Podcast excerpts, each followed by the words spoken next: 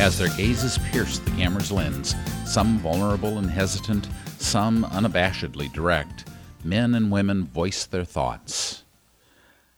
I feel like I'm not quite good enough for people. I'm embarrassed by my skinny legs. I'm kind of weird and not really good at talking to people. I'm ashamed of being friends with a bully.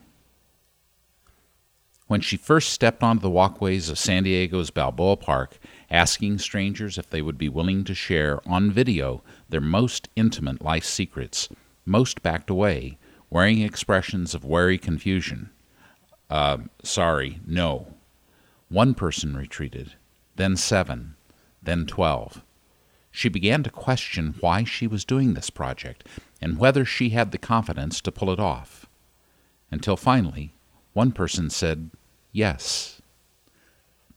Hi, I'm Garvin DeShazer, and this is your daily inspiration.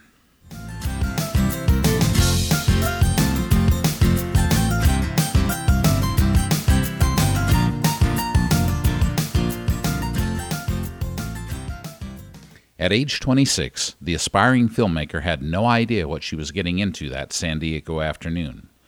All she knew was that she wanted to spread a truthful message and to connect with people. I just wanted to share good stories, she says, and what better way than to approach random people and ask them random questions? So she pulled out her video camera and began. The first challenge was finding strangers who were willing the first day I did this project, I was really hesitant and scared. But you just keep going. Ten people will say no, but one will say yes, and then I forget about those other ten. Some people were eager and uninhibited in their disclosures. Others required more coaxing. Some allowed their faces to be shown in high definition resolution. Others concealed their identities in thick sunglasses.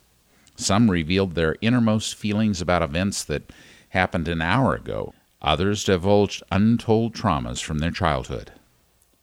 Perceptive and unassuming, Thoraya soon discovered that she had a gift for uncovering a deep trust and vulnerability among strangers as even the most fearful people began to open up. I want answers that are real and honest, she said. It could be the simplest thing, but if the person is genuine, I'll put it in the film. It was this vulnerability that became Thoraya Maronesy's trademark, and as she soon discovered, a source of fulfillment. For me, consciousness means being fully outside yourself, not overthinking everything, she says. I stay in my head a lot and overthink things, but when I film, I lose that. It's when I feel most alive. Although Thoraya works diligently every day on her projects, this wasn't always the case. In fact, her hardworking nature stems from an overly indulgent childhood. I was spoiled, she said. I was given everything I wanted and never had to work for anything. I realized that in college when I noticed many of my friends didn't have the same privileges as I did. My mom paid for my first car, and I saw my friends working like crazy to pay for their cars. And that was really cool to me, like, I wish I had done that. It was this drive to work hard that propelled her success in filmmaking. I obsess over projects, she says, and have a hard time letting them go, like the one I'm doing now. Soon, Thoraya's films spread on YouTube to her now 730,000 plus subscribers, with her most popular videos reaching over 7 million views. Subjects include such questions as What's the most painful thing you've ever been told? How are you doing, really? What is your biggest insecurity? And what are you ashamed of? Thoraya is often asked why she does what she does. Her answer is simple and pure. I think my purpose in life is the same as everyone's purpose in life, and that's to do good. We all have a tool given to us in order to do good. I finally found that through filmmaking. It just feels right. It feels like the tool I need to use to do good. She soon discovered that not only could she help others to feel less alone in their journey, she too was not alone. Every day, like 50 people help me out with this project, she says. It's hard not to find hope in that. So, how did Thoraya evolve from a timid, overly indulged student to a confident, mature filmmaker and listener? She chose to push through her own fears and work hard to reach her dreams. She then identified a tool with which she could do good, and she honed her skill in using that tool. Finally, she trusted that other people really wanted the same thing that she wanted genuine connection.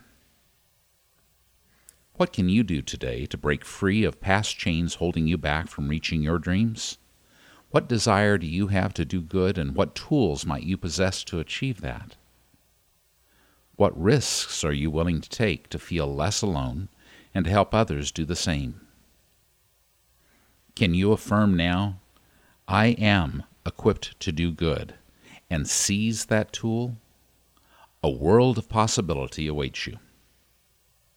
Thanks for listening. May your day be filled with love, laughter, and joy. Bye for now.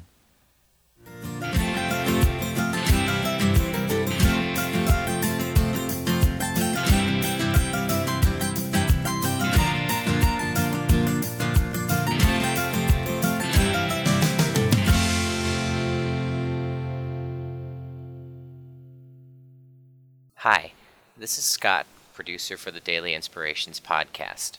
We hope you're enjoying these stories, and if you'd like more inspiration in your life, visit mydailyiam.com.